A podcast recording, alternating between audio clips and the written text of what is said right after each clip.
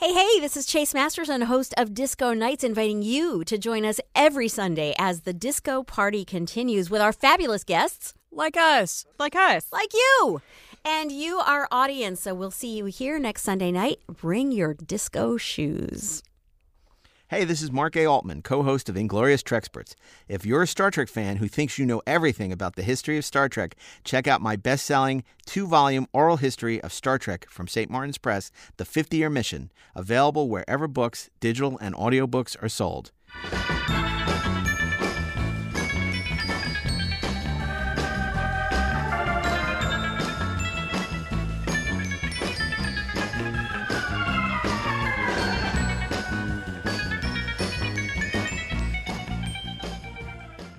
Hey, I'm Mark A. Altman. And I'm Daren Dochterman, and we are the Inglorious Treksperts. Treksperts.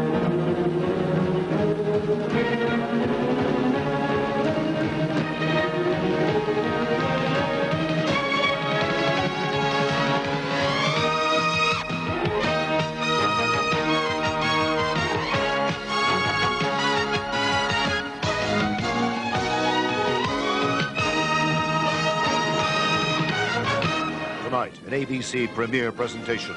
William Shatner and Leonard Nimoy take off on the Starship Enterprise and encounter the unknown and the unexplainable. Emergency alert. Secure all stations. Systems overloading Hunter. Captain, we've been seized by a tractor beam. Get ready for the unexpected. The ultimate human adventure. Star Trek, the motion picture.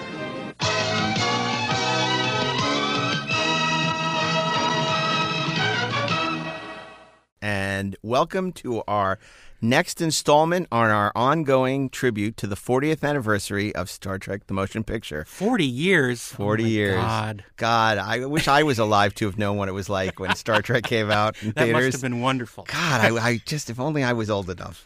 Well, someday. Yeah, someday, someday when time travel is invented. Well, look, I, this is an exciting uh, episode because uh, we're going to deal with um, a fascinating, no pun intended, uh, part of the legacy, the ongoing legacy of Star Trek: The Motion Picture, which of course is the Star Trek: The Motion Picture Director's Edition, which you were uh, very much involved with. I was very much involved with, and the gentlemen that are our guests today uh, were uh, we were one big happy crew. Well, we want to hear all about it, and, and we're really lucky to have with us um, the historian, uh, preservationist. Uh, uh, he's a brilliant soundtrack producer. His uh, uh, score for um, Dracula by John Williams just came out um, from uh, Vera. It's uh, uh, just stunning. 1978, not 1979, if I'm not mistaken. Uh, he was the restoration supervisor for Star Trek: The Motion Picture Director's Edition. Uh, Michael Matessino. Hello, Michael. Hey, Mark. And Hey, uh, Hey. jo- joining him is his uh, partner in crime on uh, Star Trek: The Motion Picture. Um, he was the associate producer of King Kong. Been involved with uh, restoration work and um, many, many projects. Uh, he also was um, involved in uh, Robert Wise Productions and. Uh, Basically, uh, The producer of the, the producer of, of, of, of this uh, phenomenal uh, director's edition. Dave Fein is with us. Nice to see you guys.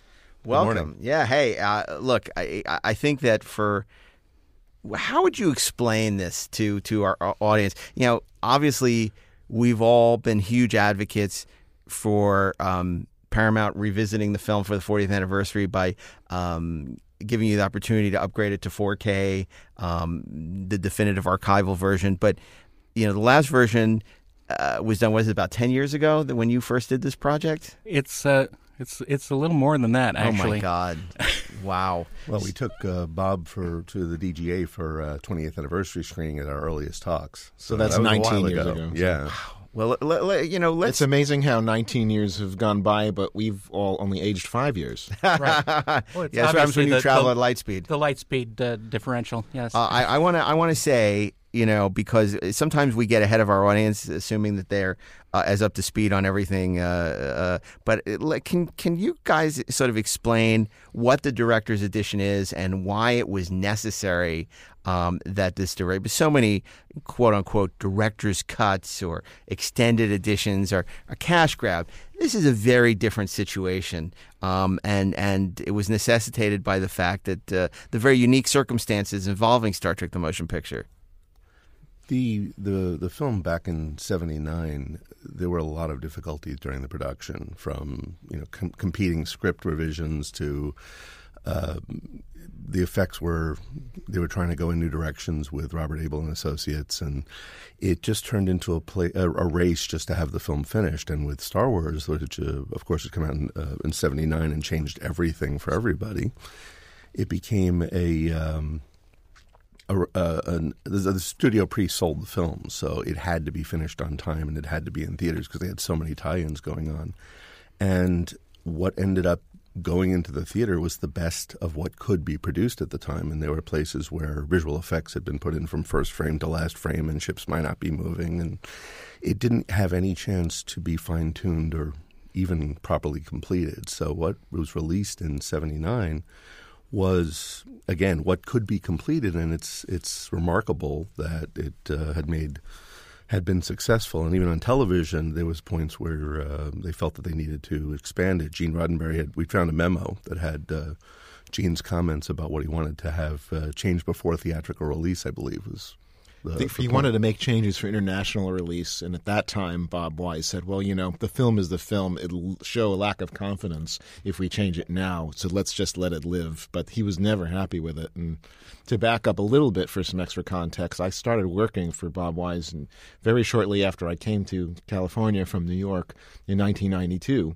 and um, I worked with him. This was the era where they were first starting to do letterbox transfers so that you could see widescreen, and that was becoming a thing on home video and starting to do behind the scenes special features. And I got involved with him, um, sort of getting caught up on all that, and I would sit with him on transfers, and then I produced a big behind the scenes documentary on the sound of music, and I brought up Star Trek every once in a while, and he didn't want to talk about it. Yeah, he was very uncomfortable. He was it. because you know Bob was always very much moving forward, didn't look back. But by that time, he had done 38 or 39 films. And it's the only one that he had never had a preview, the only one that he had never been able to do any work on whatsoever after a, basically an initial rough cut. And you're talking about the guy who made his name as an editor of uh, editing Citizen Kane for Orson Welles. So um, he was always more content, I think, to just let it lie. The Star Wars special editions, I think, and then the sort of this little trend of the time um, of doing alternate versions of films. Remember, The Exorcist was changed, Superman was changed, then E.T. was changed. Um, which was a little bit later, but I mean that was going on, and so then suddenly he was a little bit open to talking about it, and I said, "Well, you know, I really think we might do this." And I have you know a, you know very long time colleague of mine, and I think he's the guy that to produce it. And I asked Dave, "Do you want to take this on? Do you want to like?" Go ahead and uh, work with Bob to make an approach to Paramount and see if we can get this done. It took a while, but well, I want to ask you guys because um, you know you look at something like Superman. A lot of these these changes weren't made necessarily for creative reasons. It was more uh, because at, that, at the time, movies debuting on TV were, were a big deal, and they wanted to sell as much commercial time as they could, or because of the running times, it necessitated stre- stretching it out over two days. So Superman was sort of padded, you know, to, to fit a Right. two two night. You know, a lot of these movies. In the case of, of your version of Star Trek: The Motion Picture, it wasn't to fit. It wasn't a commercial consideration. It was. Um, uh, it came from a well, critical. Here, was the difference. The difference was that although we all have um, sort of um, memories of the 1979 version burned into our brains, and that that's perfectly valid And needs to be honored, nobody, I think, was rallying to say this was the movie was perfect the way it was. Right. They were rallying to say Star Wars is perfect, Superman is perfect, The Exorcist is perfect. Why mess with them? And so that's but but nobody was really saying that about Star Trek. There was always a sense that they we wanted it to be better than it was, and that really I think the flashpoint for that is when they added footage into the network broadcast. People suddenly saw extra character moments and um, and felt, hey, this movie actually can be better. It was it made such an impact that Paramount released that version on home video. Yeah, I was and a lot of people that, yeah. remember that as the movie. That's their Then- version right? to then them. they'll see the theatrical and say, where are those yeah, scenes? Yeah, And so we already knew, and in fact, even um, I think we were all there together in 1991. Sit long and prosper. To sit long and prosper when they did the five movies in one day. I don't know how we did it, but we did it. But uh, at least here at the local um, L.A. showing, um, Michael? Schlesinger, who we know as very much um, a historian and preservationist, um, actually was at Paramount at the time and pulled some of these trims to cut them into the film for the screening that was done in Westwood. So that was the first time we actually got to see some extra scenes in widescreen on film projected. And uh, and that print sat around. In fact, when we first pulled the movie to show to Bob at the Directors Guild, the initial steps of talking about this, that was the print that um, That they- that they they pulled. provided. and we had to tell had him, "Hey, say, this is "This actually not." yeah. the but you're going to see some of the scenes we're talking about um, exploring um, putting back in in addition to um, giving you an opportunity to basically find the film's rhythm that you would have had if you had been able to take it What's so interesting cut. about that version is that no one involved with the production was involved. You said, you know, the Roddenberry memo, but it was a TV cutter or someone at Paramount. It wasn't. It wasn't anybody. It wasn't. No, it wasn't anyone involved. You know, so and But it's a very sloppily made. but- As much as we embraced it, we're Right. like, oh my god, all this legendary footage of stuff that was in the novelization. Right. It, it- you know, it was fantastic. But it's you know, the, the, you see the soundstage in the one uh, shot and the the in a different costume In a that different- obviously didn't belong there. What do you remember about this? Uh, I, I, I do. I don't remember where I where I heard this, but I thought that Gene had uh, had been involved in the television cut. That it was similar to the memo that he wanted, but it was the pieces that he pulled. Right. That um, he was very much into. He didn't feel that the film theatrical cut was the way that he had enough, so he needed to go back. And the memo said a lot about that. Um, the other thing that was interesting, of course, as we know, is that they changed the whole memory wall scene where Kurt, where Spock goes out to V'ger, and when he leaves the Enterprise, had a different uniform, a, a, a, different, different space, spacesuit, spacesuit yeah. altogether. So when And they Kirk put, follows right, him. Kirk follows him out in a different spacesuit. So, and then there's one shot that had a lot of scaffolding, and because the matte wasn't finished Yeah. around it, and you can even in widescreen you'd even see a crewman opening and closing doors. But the Right. point that I'm making is is that you know we were talking about different cuts. Even that theatrical version in '92 left off the uh, uh, Kirk leaving the space Right. the, the, the the Enterprise because you would see all of that. And when they had it on television and it was uh, uh, um Window boxed or, or just yeah. well, yeah, one, one full screen, you were able to cut off a lot of the scaffolding, so it made a lot of sense to have to be able to show that. But I thought it was interesting that that's yet another cut at the time. Th- those those sp- uh, particular shots were uh, were like an albatross. Every time someone would talk about uh, after we finished the director's edition, they said, "Well, why didn't you put in the, the you know Kirk going out of the uh, out of the ship in the spacesuit? Because it's not supposed to be in the movie. That's why." Well, I want to talk about that, but It's also rather slow It's and awful. lame looking. But- so- but- awful. But let me ask you guys, because I think there's a bigger issue, you know, that you have, uh, which is, of course, um, it's very rare anything like this has ever been attempted. In the case of like the Touch of Evil restoration, Orson Welles was long dead Right. when this was done. It was based on his copious notes and memos, of course, because that film had infamously been recut by the studio and actually new footage was shot.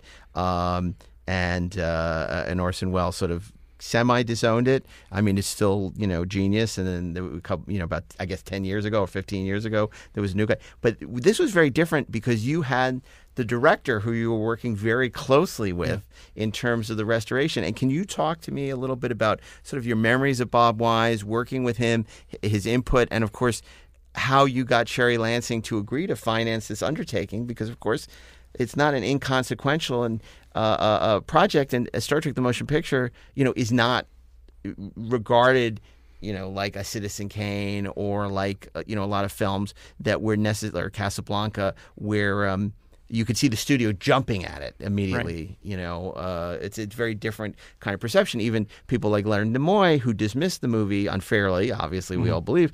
Um, tell me a little bit about what it was like working with Bob and Bob's. Uh, you know, approach and having the director there to lean on for his input. Dave, you were the you were the spearhead actually dealing with the studio people on this. Right. I'm going to let Dave talk about that. I want to just say about Bob personally is that, you know, I mean, very obviously very accomplished, multiple Oscar winner, ran the Directors Guild, was president of the Academy, was, is, and always will be. Um, as far as I'm concerned, you know, a mentor and a model because he never ever ceased to be a gentleman. He never was, you know, um, I, he could he could get angry on set, and as all directors do when they have to stay in command of the set.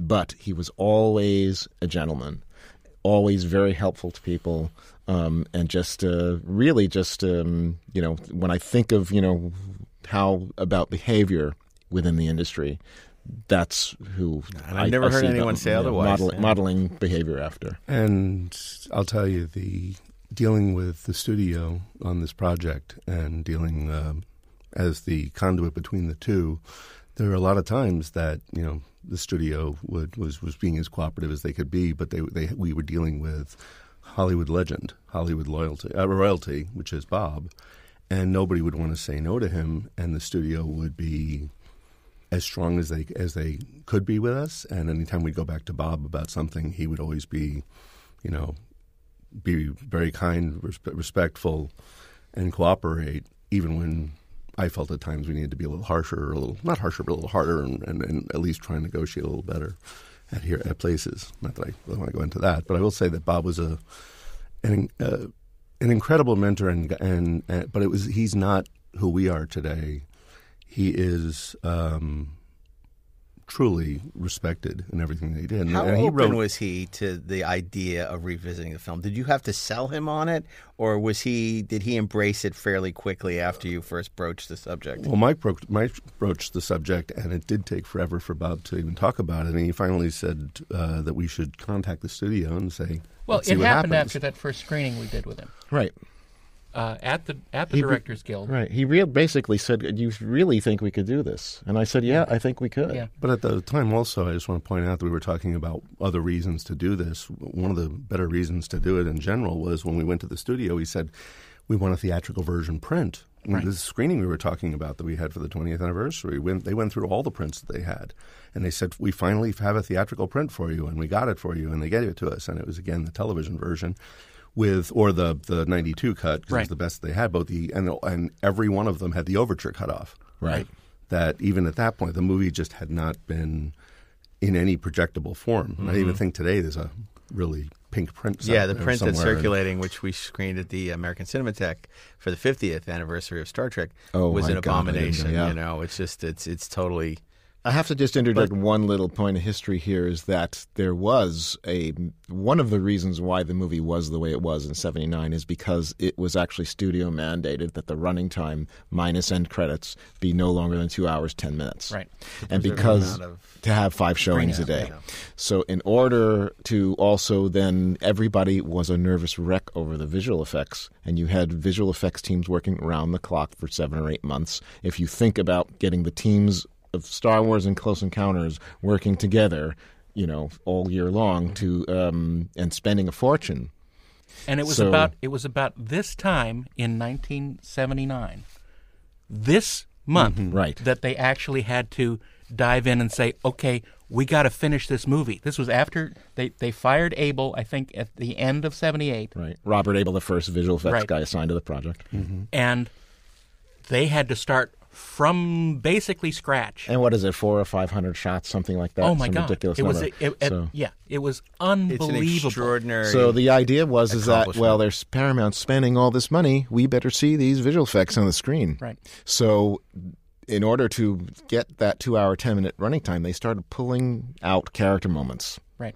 The idea normally would be okay, your visual effects come in, we assemble the picture, and we see what can we prune, how, what can we tighten, you know, where can we work out some beats. But they had a set- and then maybe Yeah, they had a a s- and slug then- in right. there. there was a set effects.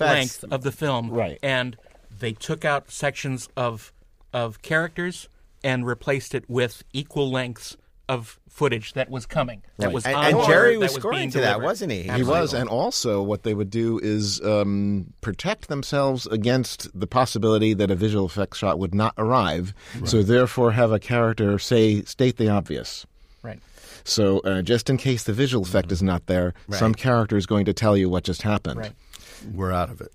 Yeah. Or the new screen right, held. right. So just in case that Just in effect case we shot can't isn't show there, it, yeah. you got to explain it. Yeah, right. Johnny So it was. yeah. I mean, it was really just everything. Uh, it was just absolutely, in almost every respect, how to not make a movie. There was also a Writing lot of- while you're shooting, editing, you know, before you know what you have. I mean, it really was an amazing experience. But there really was a lot of concern as well because Paramount wanted Star Trek to be the new Star Wars for them.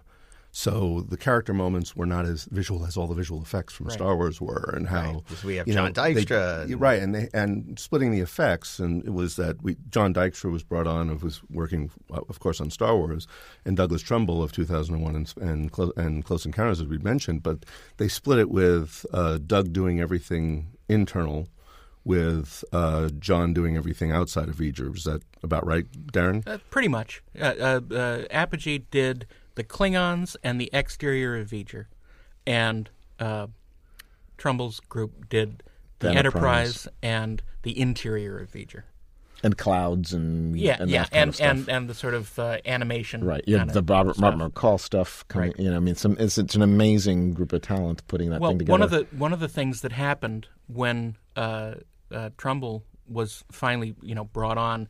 I mean, he had been consulting with them even while Abel was uh, doing the effects, and it was Trumbull who came in and saw them shooting the uh, The memory the wall. memory wall sequence, and said, you know, he basically pulled Bob Wise aside and said, I think you want to go a different direction with this. It's the the physical way you're doing this doesn't seem to be working. Let me suggest something. And so he brought in Bob McCall to visualize the lone Spock journey through the interior of V'ger, and making it kind of akin to the Bowman trip through the Stargate in 2001, uh, based on the first-person experiential uh, visual style of that. And I think that sort of that moment sort of took the motion picture uh, from this sort of standard Hollywood sci-fi thing and sort of bumped up the the status a little I bit. think it shed its origins as a television pilot absolutely at that moment. Absolutely. The um, also we were talking about this the uh, the the spacesuits with that the bubble that was there that would allow for reflections. Right. No, the entire you know, reason is to whole- show the right. reflections in Spock's face of this stuff that he's experiencing. Right. It was it was uh, phenomenal. One of the, one of the things I wanted to point out, by the way, is that there's always been the talk for many years that Robert Abel was that there were so many problems and that they couldn't do it. And and really, what we discovered because I mean we researched everything during the production and then spoke to so many people, is that his ideas were really groundbreaking. It's just that he was inventing along the way, Yeah. and it was taking way too much time. And he had spent, you know, million dollars without one frame of footage being shot. Well- but it was wasn't that he wasn't capable. It was that the schedule and what he was doing may have been way more ambitious. And the studio got frightened because they Yeah. hadn't seen anything. Yeah, and it's it's. I would have thought because I read everything that I could find on the film when I was you know through the years, that I would have we would have found more issues in that regard. But it was really surprised at the amount of uh, respect and appreciation for the ideas that he had for it. And I, I I don't know that there's much left in the film that that um, that they did do in the end. Well, let me take you back to Sherry Lansing Oh, yeah. saying, uh, "We're going to give you the money to do the project." You know how how hard was it convincing the studio? Um, how did that come about? And then, you know, what was you were sort of like archaeologists, you know, having to find all these elements to to constitute this this cut. So, what can you tell me about sort of the genesis, no pun intended, of this whole? Was it like the meeting with Admiral Nogura? I remember Bob no, writing no, this this actually existed. Um, no, the uh, what what we realized is that the only voice that could really make this request is Bob. So we sat down with him and discussed it, and he wrote a letter to Sherry originally. That's that was, um, you know, I've thought about this after all this time, and it's the only film that that really didn't get completed the way I'd like, and we'd like to, you know, with with our with this team, we'd like to come in and complete the film if that would be okay with you. It's kind of the way it was presented, and the response was that she contacted contacted other people in the studio who spoke to us, and you know she was saying, "Listen, of course it's Star Trek. Of course, you know we have the gem of Star Trek. It's the you know Robert Wise, this this legend. Was for you know her response to the studio was was see what you can do to make it happen. And uh, with the practicalities of the studio, they they did contact us, and we started talking about it, and and you know we were offered uh, very little to to do it, and I said we can't possibly do this on film, and we came back and forth a few times, and at the time DVD was very successful, and our thoughts were, and this is you know with my conversation with Bob, if we can give them something that almost no one ever gets, which is a, a, a, finished product that would show them what the film would be when we're finished, we could then say, let's go finish this on film and do it correctly. So, with what they had, I said, uh, let's finish it at least in standard definition because at the time that was the hottest thing that was out there.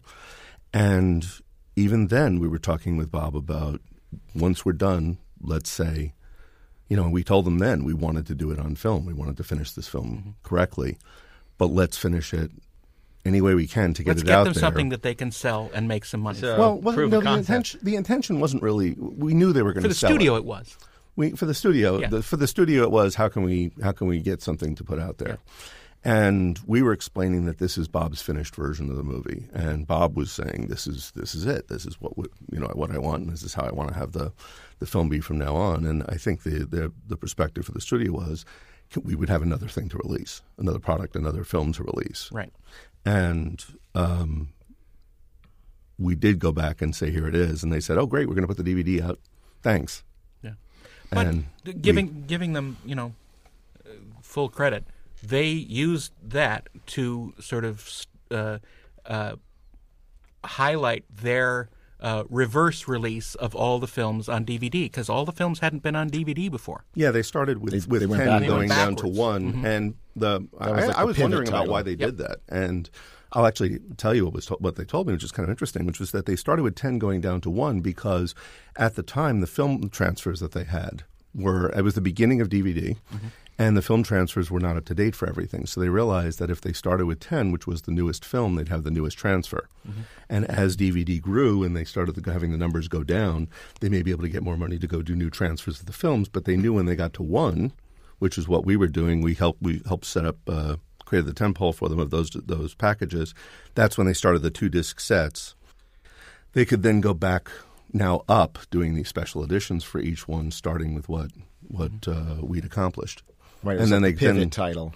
You know, but, I mean, also, you know, at that moment in time, the DVD divisions of the studios were the, that that was the division making the most money. Yeah, right. huge and, business. And, and so, I mean, it's changed. It's really, really changed now. So, home video is a struggle. There was, a, to be fair, there was a there was a feeling at the time. Um, I'm not happy about it, but but there really was a feeling at a time that by doing the director's edition on DVD, was the best way the film could be released in their minds mm-hmm. was that that since that's the, the cash cow of the studio is DVD, we did it there. Great, we had this great release. Therefore, it was the best release, that, that you know the best way to present the film to be the most financially beneficial. We had had thoughts and hopes of even going theatrical then. I, know. I also felt that Bob needed to see it. Bob mm-hmm. needed to have it finished. We needed to have him screen the movie with an audience and be happy with it. Right. How involved? And so, if we sat around waiting and waiting for mm-hmm. the money it would have taken to do a new, basically a new negative. Yeah. Now we don't need happened. to do that. Now we can do a yeah. digital, right. you know, a digital element. How how involved was Bob through that process? You know, was he actively engaged? Was he, you know, sort of the, at thirty thousand feet, sort of giving global notes? I mean, how well, how did it work? office. With... Mm-hmm. He would come, you know, um, sometimes more often than not. Um, I sat and watched the movie with him five different times at home, taking all of his notes. Um, and then he would come and um, you know, and Dave set up this incredible suite of offices that they gave us. That was part of um, the deal to do the project. You know, especially since we were not given that huge a budget, but to uh, set up a suite of offices that had projection um, and that had a, a room for um, all the film elements and audio elements that were coming in that I was pulling and going through, um, and that we would look at it. And then different people involved in the production, Todd Ramsay, the editor, would come in. Leonard came in at one time and looked. Um, so uh, you know, he he was fully involved. Even when he couldn't be there, we had our marching orders. We knew what his. Yeah. Cuts were like. Was there that- was uh, Jerry Goldsmith was involved. I would take cuts to show him and tell him that I was making some adjustments for the music, and Bob wanted me to make sure that I played them for him, and so um, you know. Uh, we, you know, he, we had Doug Trumbull involved, John Dykstra involved. Everybody, um, you know, I, I, came. I specifically remember the time that uh, Bob came into the office and we showed him the, the titles, ah, yes. which We, were, we had we had a couple different options to show him. we had Star Trek uh, Because, uh, you know, the- season three versus season one. the movie went out with what I call the Woody Allen credits. Right, right, yeah, white Um, on black. But we actually did get those, in fact, title cards, We right? did. To, we to got those for original. Scan, we got we got scan. them so- scanned and uh, and they were beautiful. now and the storyboards called for a much more elaborate um, title They, sequence. yeah, they had But- they had some ideas, and and it was uh, very uh, very elaborate, and you know by the time But this was a case where we felt like we want to kind of just keep. we want to just sort have, of get right? into get into get into the story as as much as we can, and don't distract people with a lot of stuff that is confusing. Right. So And we, had Jerry's music. we had Jerry's music, which is you know uh, along with the with the titles is uh, But we didn't want Woody Allen. startling. We yeah, but you know even as as it is in the theatrical version, they're great. This is you know we have a brand new font, we have a brand new uh, look at at at the future, and even with dull white text on black, it was exciting. But That's like a Woody Allen movie. just like a Woody Allen movie. Um, uh, so I, I went in and I, I you know put a Starfield behind it and uh, and uh, did a little jiggery pokery with colors and things and we did a couple versions to show him. Um, one was uh, in the blue range and one was in the gold range. I had a thought on that early on when I saw the Blue Range. We we had we did have a preview screening. We had 20 years of a preview screening. Right. So a lot of people had comments about how the film was, and one of the biggest reasons, one of the biggest issues uh, all along was that the film was felt very cold. Mm-hmm. Um, that people felt that it just was not warm and not wasn't human. And that was a lot general. due to the video transfers being Sure. terrible. Yeah, they were certainly too bright. Even the the, the Blu-ray is quite bright today, and that um, and also the fact that V'ger's kind of bluish, Yeah. and the uniforms are very pastel. So and there were a lot of computer voices and harsh, you know, uh, uh, uh, sounds or lack of sounds for that point that left you with just you know a cold feeling to the whole film. you didn't have And that- red doors like you had. Sure. They brought them back right later, right to kind of They liven did, up the yeah. set, but it's like you didn't have red doors. Well, or that's an interesting point you guys make too, because you were able to do a lot more with the sound mix than particularly opening up the picture. There was only so much you could do in terms of uh, opening up the negative, and and but uh, the sound mix is very robust in terms of what you did and were able We to were- do. We can get into that. Well, I want to hear Daren. Yeah, I want to the, get the, the with punchline to the and then I want to talk about the really the, need, so. the, the the office setup because there was something We- unusual about that. so we, we showed him the blue version and we showed him the gold version and i think we were we were all sort of mixed about it we we we could go either way um, i kind of liked the gold version a little better but And I kind of thought, well, they switched from gold to blue in the original series Yeah. to the third season, and it's like this is like the continuation Right. of that, and the movie's kind of blue. But so we showed both to bob I kind of felt that. I kind of felt that the gold was Right. a gold standard. It, just, it was just that, that what we were doing here was something that was special. so we asked him so what do you think do you have any any opinions on it what what would what would you like it to be and he sat there a little bit and he thought hmm i think I think we should go with the with the gold. It has more balls. yeah, he, he loved the prestige of it. Uh, that's the thing, funny. The which thing was I want- good enough for me. So. Yeah. Yeah, we clearly yeah, he I the final also word. loved when we would show him scenes and he would hear something go by and he would say, "Don't we already know this?" Right. You know, it's like at the- the end of the sick bay scene where Kirk has to summarize a machine planet, you know, sending a machine to Earth looking for its creator, you know, and he, Bob said, "Don't we already know this?" Yeah. Like, okay, we can cut it.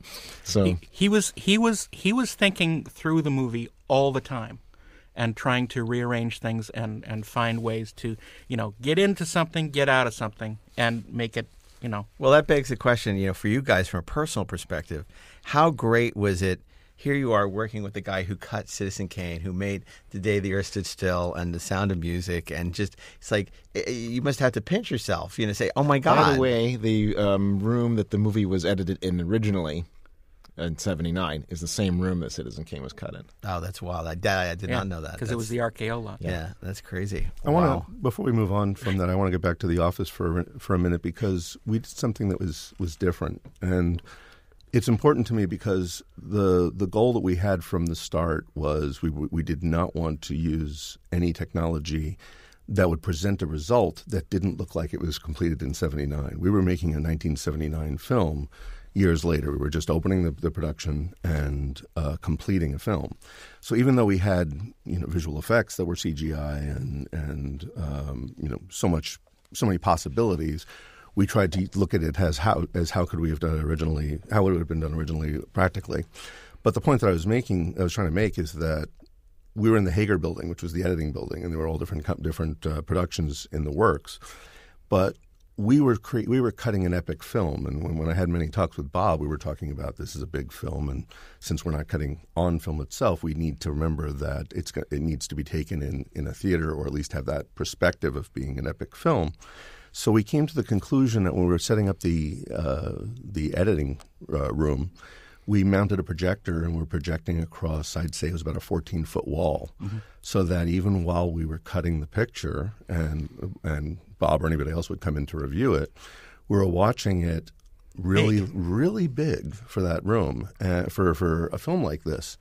And you know, I'd had many talks about editing over the years, and when something smaller, you know, for a television. Well, you know this from all the editing that you do. Yeah, I but mean, I'm- how I'm just saying, I- a I- small screen and your eye can accept faster cuts. Right. So, Yeah, so- i- it's it's like between MTV, where you have quick cuts from tele from from everything that the people are cutting for small screens, and that those people going and cutting films, but th- but uh, to to movies where things go by very quickly, and visual effects where people are sitting in front of computer screens.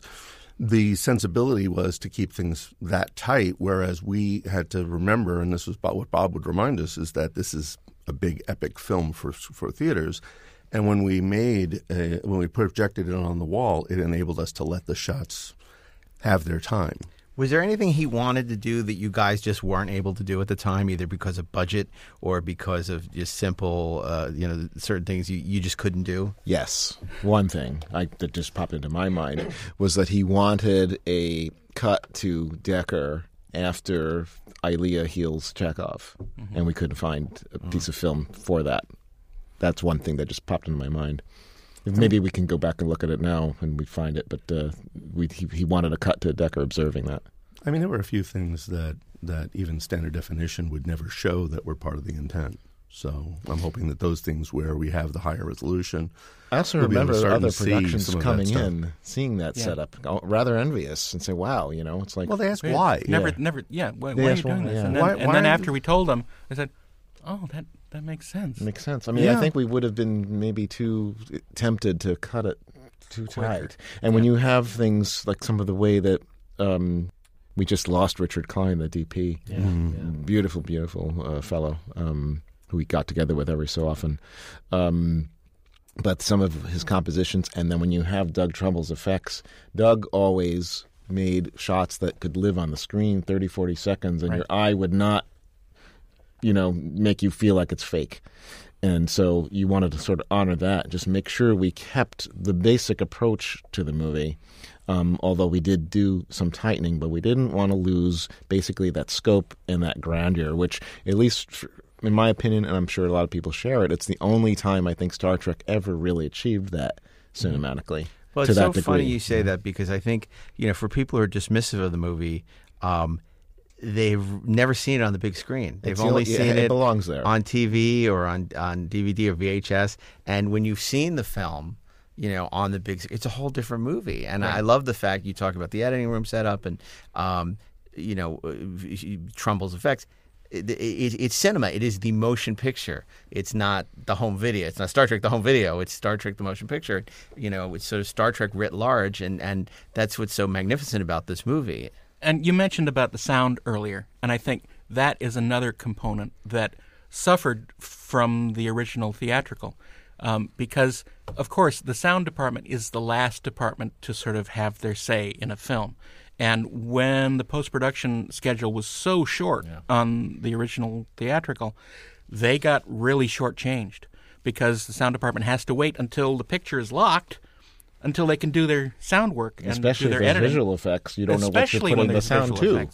So, so unfortunately, a lot of that stuff was just not done on the original run. And, it was so chaotic at the time that there were sections that were done that didn't get used. right. So we That actually, was when we reopened yeah. it, we Oh, actually yeah. found design pieces Yeah, that all a we lot to do is effects that plug were them in. created that they didn't that they didn't get and it had some to. of the best, uh, you know, sound mixers in business working on it. And who's it we just lost? Also, was it Frank Serafine? Frank Serafine. Yeah, so we just lost him. and Mark Mangini. I mean, so we had some great, but they had they were very frustrated because they actually never got to do their job. Yeah. I really need Yeah. to. I really need to bring in a point that we haven't discussed yet. That's really important, and it's that in dealing with Bob, there was one thing that that I have to say is just incredibly important and powerful for us, and that's that Bob didn't treat this as he, we're reopening production of his film and he's dictating how things are going.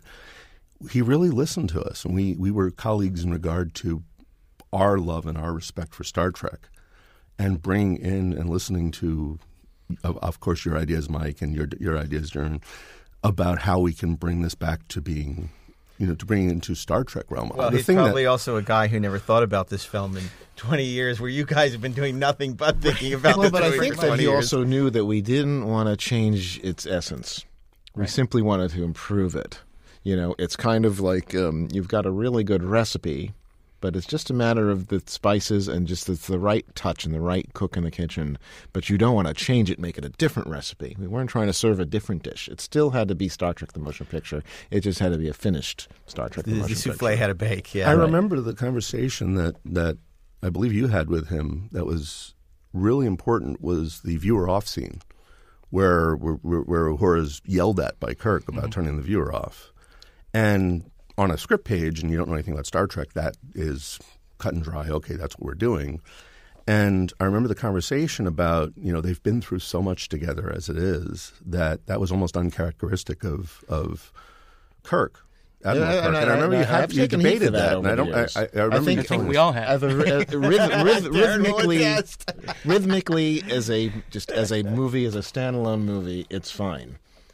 But the problem is that you. This is now the, they made a big deal of the fact that that rec deck scene is the first time we're going to see the entire Enterprise crew assembled. Right? We've never saw them in the TV series. Now we're going to see 400 and something- people all in one room. Do you really want a bridge officer to hesitate? Do you want your whole crew to see a bridge officer hesitate when she's given an order? And it really was bad that it was also uh, African American female. Um, you know, so it's like Kirk is trying to get the morale of this crew Right.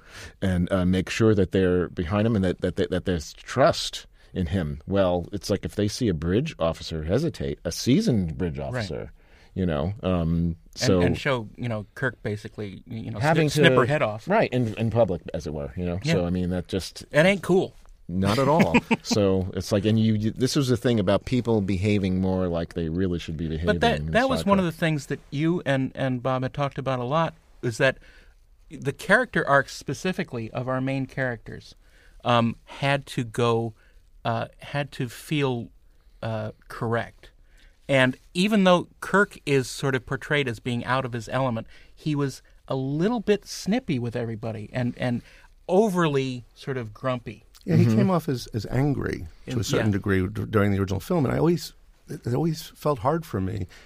And when and after watching the director's edition, I was surprised, and I think I even realized it finally because I was so close to the whole thing. I think it was when, at the at the the Paramount premiere that I suddenly realized our captain's back. It didn't mean they didn't lose the aspect of being uh, being uncomfortable, Right. but the fact is, the the person we grew up with, the person, the character that we loved, was now more there than the the uncomfortable person that was misplaced. It seemed originally, and that's where I felt that And it's just tiny little changes yeah. that helps. It's helps such a it along. shame. He didn't like him. Um, I'm trying to think exactly what the word was. He didn't like him like um, snapping at people. Right. Snapping at people. He says he snaps at people too much. It's such a shame that the audience for, for, for the film couldn't all be at that Paramount premiere when you debuted it because, again, you talked about the sound. It, it, it's so impactful. You know, it, it just elevates the movie so dramatically in terms of the mix that you guys did. When you were looking, did you have a chance to review all the dailies? Did the dailies still exist, or were you just working from original camera negative and trims? The, we, we were able to go back and pull anything that we wanted, but we Yeah. were certainly had budgetary constraints. Mm. There And were only again- a handful of shots that we absolutely needed to find, and we looked through all definitely the takes of budgetary them and- constraints, and also um, again not wanting to open up the can of worms that would result in us changing the you had seventy nine was the rough cut of the movie. That was basic. That's so it's like you know there were a few things that would have just helped for clarity. So, but we didn't want to go in too far down the rabbit hole of you know changing everything. There are things we did look for, didn't find, as I said, but um, um, and there, but um, but basically, you know, it was all available. But boy, that would have been a rabbit hole to go down. And on- and also, as Dave said, the budget wasn't there to do that. We also found that uh, we had a hard time finding any audio for uh, of on-set recordings. Also, there was a lot of uh, projectors and things going on on the bridge that were causing noise. That that a lot of the, the lines were uh, ADR'd. Why don't you explain why that was? Well, the, the every every little view screen uh, for the uh, in, in the on the on the bridge had a little physical was it Film eight millimeter, Film- sixteen or eighteen or eight, mil- wasn't it? Sixteen, I, I think there were 16. So to measure Projecting all of those the projectors running, displays, yeah. which of course meant that every take you had to pull these things back and make sure that you had they were looped, but it had to be prepared to Because make sure they that- didn't want the paintings that were in the original set. You know, Right. it, it- it was this is part of bringing Star Trek into the future. But at the time, this was the technology they That's, had. that's Right. what you did. You know, you projected you it, did. but it made sound a bit. Then you had to light the bridge so that all those screens showed up. Right. And um, you know, and I don't know if they would have to have had any kind of synchronization issues, right? Or Always. The sync of the Well, yeah, camera they- they- shooting would have to be in sync with the projections of and the and screen. because of that, this? because of the low light in the bridge, that's why you have the split diopter shots Mm-hmm. Right. for the, the lack of depth of focus. to the cast, it probably was an amazing experience to spend probably more time on one scene than they would spend on a whole episode back Exactly. in the '60s, right? yeah, that's a It's- really good point. It's also interesting that um, when when Dick Kline was in there doing the color correction on that one on the on our original version, the the bridge is so dark, and it's it's actually much more moody and much more uh, much different than any other video transfers that have been out for the film. But part of that was the, the set really was dark to bring the projectors out to make sure that they were visible. Right. And everyone's so used to the bright bridge that has been on the other films that I think all the transfers are trying to make it bright and bright and everything. It but it actually had a really three. beautiful moody feel that made anything that was lit up more intense. Even the Spock's uh, beehive uh, control panel. I I want to I want to bounce right back to the, the sound a little bit. We had a friend of mine, Chuck Michael, come in Chuck and awesome and bring a, uh, a a small team of uh, sound editors to finally put all this together and you know bring out the little bloopy bits of the Klingon uh, display and uh, and and uh, you know take out the walking on wooden planks of the bridge uh, floor and sort of uh, you know incorporate some of the lovely sort of in the background the original series sound effects just a little bit just to sort of bring it give alive. give bring it alive and but also include all the sound effects that the previous team had had brought in for the original release that were never used Well, it's interesting. You also made the swap of the use the original uh, Red Alert uh, uh, uh, in from the TV Or something series. closer to It was something in, close- in, in the vein closer, of that, yeah. replacing the sort of and the computer voice. That, those are interesting. Well, that was I also as- to bring it closer to. Uh, that was, uh, I assume, you more you guys than than Bob. Well, and- the, no, actually, because because of uh, Bob's edict of you know warming up things and making the difference between the emotionless V'ger and the you know our human characters on the Enterprise, the you know the computer voice was something that was very inhuman. And we, we in, in a couple spots Very we brought in German. An, we, we brought in an actual you know uh, uh, an actress to humanize these announcements Right. you know where we kept them interesting. um, but i- i- in in other spots, the computer is just again saying stuff that we already know. This was one of the things that was kind of like the Gene versus Bob, right? Gene Right. really liked the computer voice, Yep. I think, and um, you know, but I mean, it, sh- it, it went along, did a, a long way to making the Enterprise not feel like the comfortable, functional Yeah. It wasn't home. That, right, Right. it wasn't home, um, like it felt in the TV show. Right. Plus, there was always chatter that said there's more people there. There's more activity going on. The human chatter. Well, we in did the, in find the- that. Remember, we No, did I- I know, find I'm like just a saying lot that- of the that bringing that- technobabble stuff that's supposed to be just in the In the background. background. Oh, the original okay. A lot of version of the film has none of that. You basically have It has a nothing. quiet bridge. with they laid room tone over it. Every once in a while, if something really was important, there was a beep or something. They did do a lot of work on things like the wormhole. That they Mm-hmm. did a finished sound mix on, but which we, we took a little bit further because we really wanted to feel exhausted. Because that's end the first that. sequence that they finished Right. for the show West reel. That's right. So that had surround effects and other you know Yeah. things already in place. Um, but uh, the bridge really suffered. It just is so. It just sits there lifeless. I got a couple of things I want to ask you because we're almost out of time. But um, the uh, obviously we talked a little bit about the CG and marrying that to the practical effects and not doing anything that they couldn't have done in '79, just using CG. Can you mm-hmm. talk, particularly Daren, you were the visual effects supervisor, about working with foundation imaging and some of those remarkable effects and going back to the storyboards and trying, you know, particularly that magnificent ending that it you was guys it have was visualized. you know we talked about this in our uh, episode about the novelization that I, I had read the section of them walking on the surface of the Enterprise hull and seeing the uh, V'ger bridge uh, appear and everything, and I thought that was amazing. And I read this before I saw the movie, and when I saw the movie, I went, "Okay, well, this isn't really what they described in the book, but okay, I suppose." But when we got you know sort of rolling and saw the original uh, uh, boards for all of this A stuff, lot of art for that sequence. a lot actually, of and stuff. all They- of it was. all of it was magnificent. amazing. Harold and Michelson's stuff. I mean, un- Harold unbelievable. Michelson's and, and all the guys that at Astra, the Abel company, um, had you know sort of figured out stuff to do this, and then later Trumbull's group figured out other ways to make theirs work.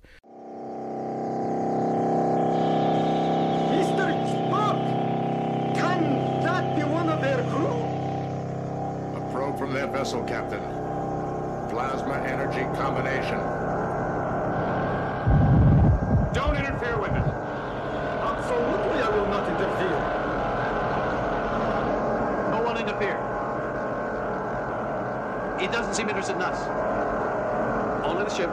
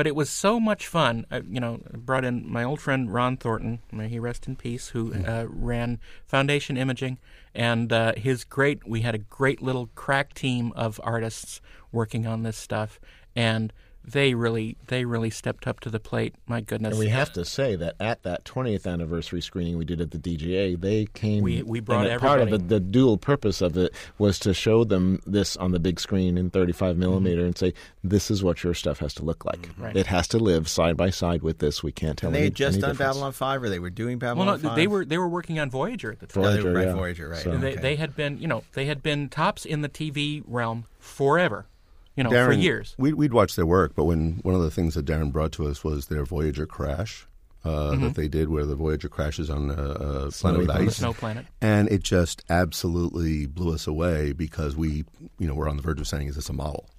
And just to know that it wasn't that, that was, and, I, and I've also been, watched all of their work through Babylon Five and everything else. But to see that it progressed to that point and that they got it, And they were fans. no you know, question. they were passionate absolutely, fans. absolutely. So they were giving And you. Um, we got we got the the fan the the most fans uh, from the entire company uh, to work on this Right. because and, it was, and Bob was up there a couple and Bob- times. yeah, we brought Bob up would- there and we- see we- them all working, and we actually pulled the Enterprise model. A few, few And models were pulled. cruiser. I remember Yeah. that. That was really It was an amazing time, and uh, you know, it's still it's another life in, in my mind. It's it's someone else lived this wonderful life. Um, Don't make everybody jealous. but it was no, it was amazing, and you know, I, I would constantly, you know, go there. I went there, you know, like four days a week, and and watched what they were doing, and and you know, was also working on shots of my own. But it was, you know, going up to them and saying, okay, well, this is this looks really good, but it looks too good. Think of how they would do this on an animation stand. You know, uh, think of how a model would look being photographed at eight feet long Right. you know, and uh, that was that was a little bit challenging to get them in the sort of that mindset to.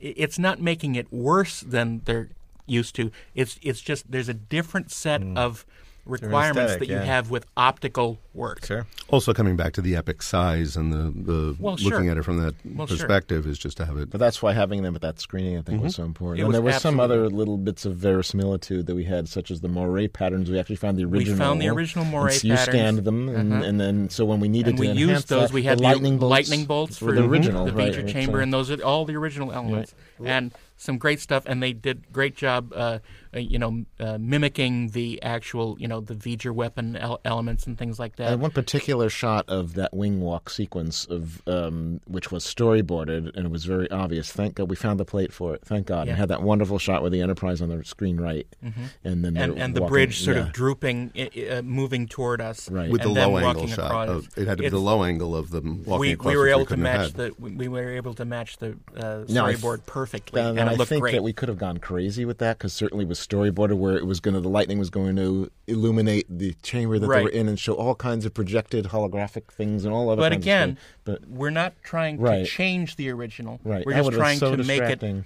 make it finished make it a- as it appeared in your mind after you watched it. right. That's the sequence that I think will benefit the most from the minute the orifice opens when we get it to uh, film res. To Well, let me 4K. ask you. Yeah, I, you know, I want to go there, but before I ask you about you know what's next and you know uh, what's it going to take to get a, a 4K theatrical version done, uh, I do want to ask you what sort of Bob Wise's uh, uh, response was when all was said and done, and you had that wonderful screening at the that. Paramount lot, and this wo- the work was complete. You know what? I mean, that must be remarkable after have all a these photo. years. Yeah, I was about to talk about the photo.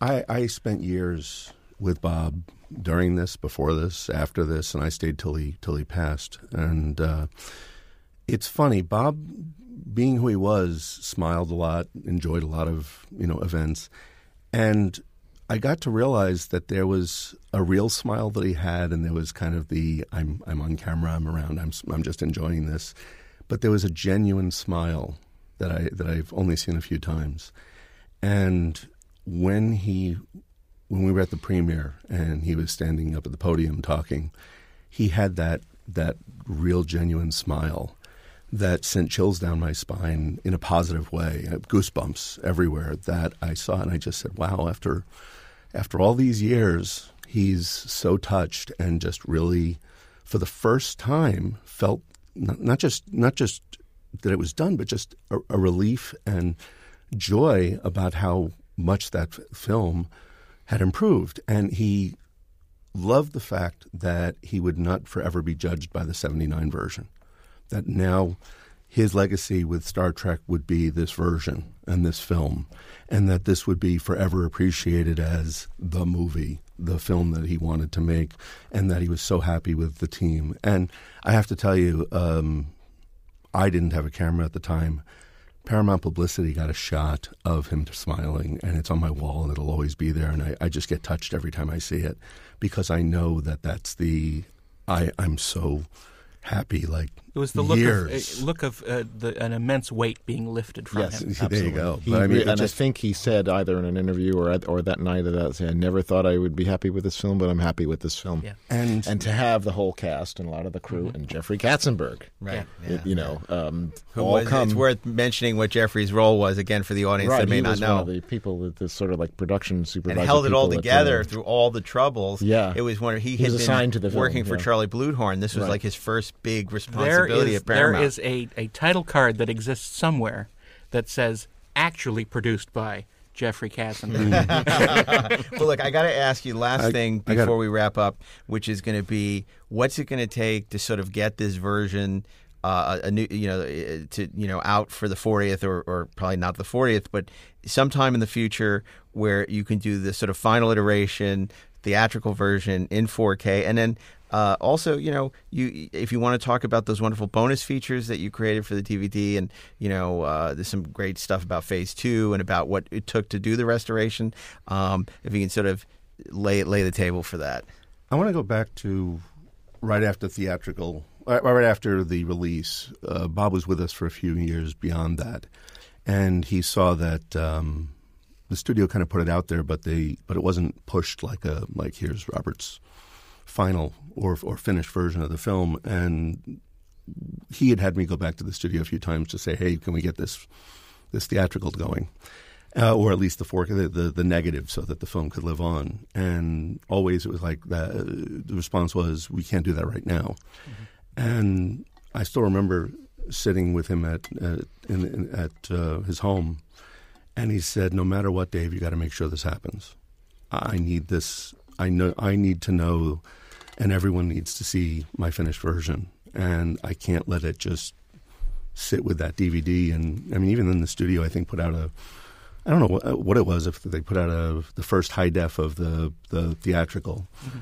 but I know that that he was he was frustrated because it was being treated as if his final cut wasn't the wasn't that it was there a, a, everywhere. a, a, a bonus offering. Well, That right it was now a it only lives on And- DVD and, is a bonus offering on the on the streaming, And not the had me- streaming, the uh, da- digital download. You And- can look at it. And he looked at me and said, I need you to promise, Dave, you're going to make this happen.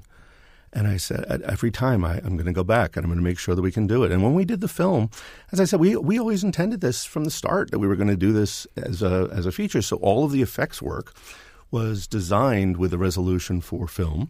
All of the, the edits were, were completed with uh, us uh, having Complete the material. documentation. yeah to make sure that we could do the the the, the cut because we knew even at that time we were just going to go back and do it over on film. We have all the assets. yeah, everything was made sure we made sure that everything would be available. And there's been there was a lot of talk that people have said over the years that well it was only done on standard. No, we, it was always it was always designed. One of one of the great things that I've found over the years after we uh, released the director's edition was that there's a lot more positive opinions of the film in the universe now than there were before. I think you got a lot of critical acclaim. I mean, when this came out, if I remember, the, the, the response was overwhelmingly positive. Well, the and response people who had a negative opinion about the movie suddenly realized there is no comparison. Well, people who had a negative opinion on, you know, special editions, specifically about special editions of Star Wars movies, they said, "This is the way you do a special Well, edition." because there was a reason for this because there was exist. a reason and there was an honoring of the original, and not just something new and shiny. Plus, it all matched. Our goal was to to have something that you couldn't really tell what we did. Well, exactly. I think one of the greatest compliments we received was when we went to Comic Con and previewed the trailer. And I remember reading the reviews uh, of the trailer where they said it was a great trailer, but there was no new footage. And we had about twelve new shots Yeah, in there that we had changed. And it, you know, it's kind of funny. On a on a business side, you could the more flashy you are, the, the more your career goes. For, the point was, we just wanted to make sure that the film is what mattered, and the compl- best compliment is that nobody saw anything different, but they enjoyed it. And then even when they watched the so the director's edition, a lot of comments were, "I didn't feel like there was any feel anything differently, but the whole film was better." Yeah, it, it feels like it flows better, and I don't know why. right, and that's Right. it's it, Jerry felt that too when he Yeah. saw those scenes that were shortened. But uh, when I told him, okay, this is the, how I'm going to do this, is I'm going to cut the music down first, then we'll cut to the Yeah. picture, the music. Which made it have a very natural Right. rhythm, and you know, And it he, feels and He says, "Oh, they should make all movies that way." this is this is the only way the film should be appreciated as a finished film. Someone recently asked me about a work cut of is there you know I want to see a release of the work print of the film. Well, there is. I said you have, yeah. You've been watching it Yeah, since watching it '79, yeah. and the new Blu-ray is the work print of what the film is. And to really, really watch motion picture, you need to watch the director's Well, look, edition. I, I think on this 40th anniversary, uh, I'm sure everyone hopes that the studio will eventually uh, find the money to give you guys to, to take this project to the next level and, and, and, and We finish stand it. ready. Well, you know, would we went uh, through the whole thing where HD became part of our lives, Blu-ray became part of our lives, and then that came crashing down. yeah. So now everything's digital, it's streaming, but it's gotten a lot easier. So now we're not really hamstrung by what we originally presented was a 35 millimeter negative budget in '99. So if you But doing na- that has become much easier. right now, we can do digital intermediate. So But I, but I also want to bring up the fact that we're now in a time of uh, better technology, and Bob Oh, was yeah. always embracing the newest of tech newest technologies. And with HDR, where we can get black to be really black, but bright, people are not tr- addressing how bright something can become. And I just excite, I get excited at the thought of uh, you know the probe on the bridge Oh, scene yeah. in Dolby Vision, adjusting it as it would be in, in reality, as opposed to you know what would we you'd expect in the theater because we can now reach those newer It's levels. perhaps of catalog science fiction movies the one that's the most ripe and then stands to benefit the most From HDR and from Dolby that, Vision from and the from- tech, tele- technology now. So it could we be hope actually, we'll see that day come very sooner than later because uh, it's you, what you did was remarkable, and you know I think a new iteration uh, would be even more remarkable if you get the chance to finally finish what you started Well, as Kirk ten said, years ago. it was fun. And I want to thank uh, Mike and Dave for being here, and you as a special guest, Well, Daren. thanks. You weren't really co-host today. You got to be a special guest since you worked on this magnificent project. I am honored. So I want to remind our audience that uh, you can listen to Inglorious Treksperts wherever you listen to podcasts every Sunday night at 1701 hours. And don't forget to rate us five stars on Apple Podcasts. And if you have comments, questions, or ideas for future episodes, you can reach us at Twitter at uh, Inglorious Trek or on Instagram at Inglorious Treksperts or at Facebook at uh, facebook.com backslash Inglorious Trek. And look for us at www.inglorioustreksperts.com. Oh, yeah, yeah. And, uh, uh, the website, Inglorious uh, Treksperts or inglorioustrek.com. And uh, you can also get some great Inglorious Trek swag on the website as well. And um, listen to our sister podcast, Disco Nights, if you're a Star Trek Discovery fan. And uh, we will uh, see you next week for an all new episode. And our monthly celebration of Star Trek The Motion Picture 40th Anniversary will continue in future weeks. So thank you again for joining us. And keep on trekking ingloriously, of course.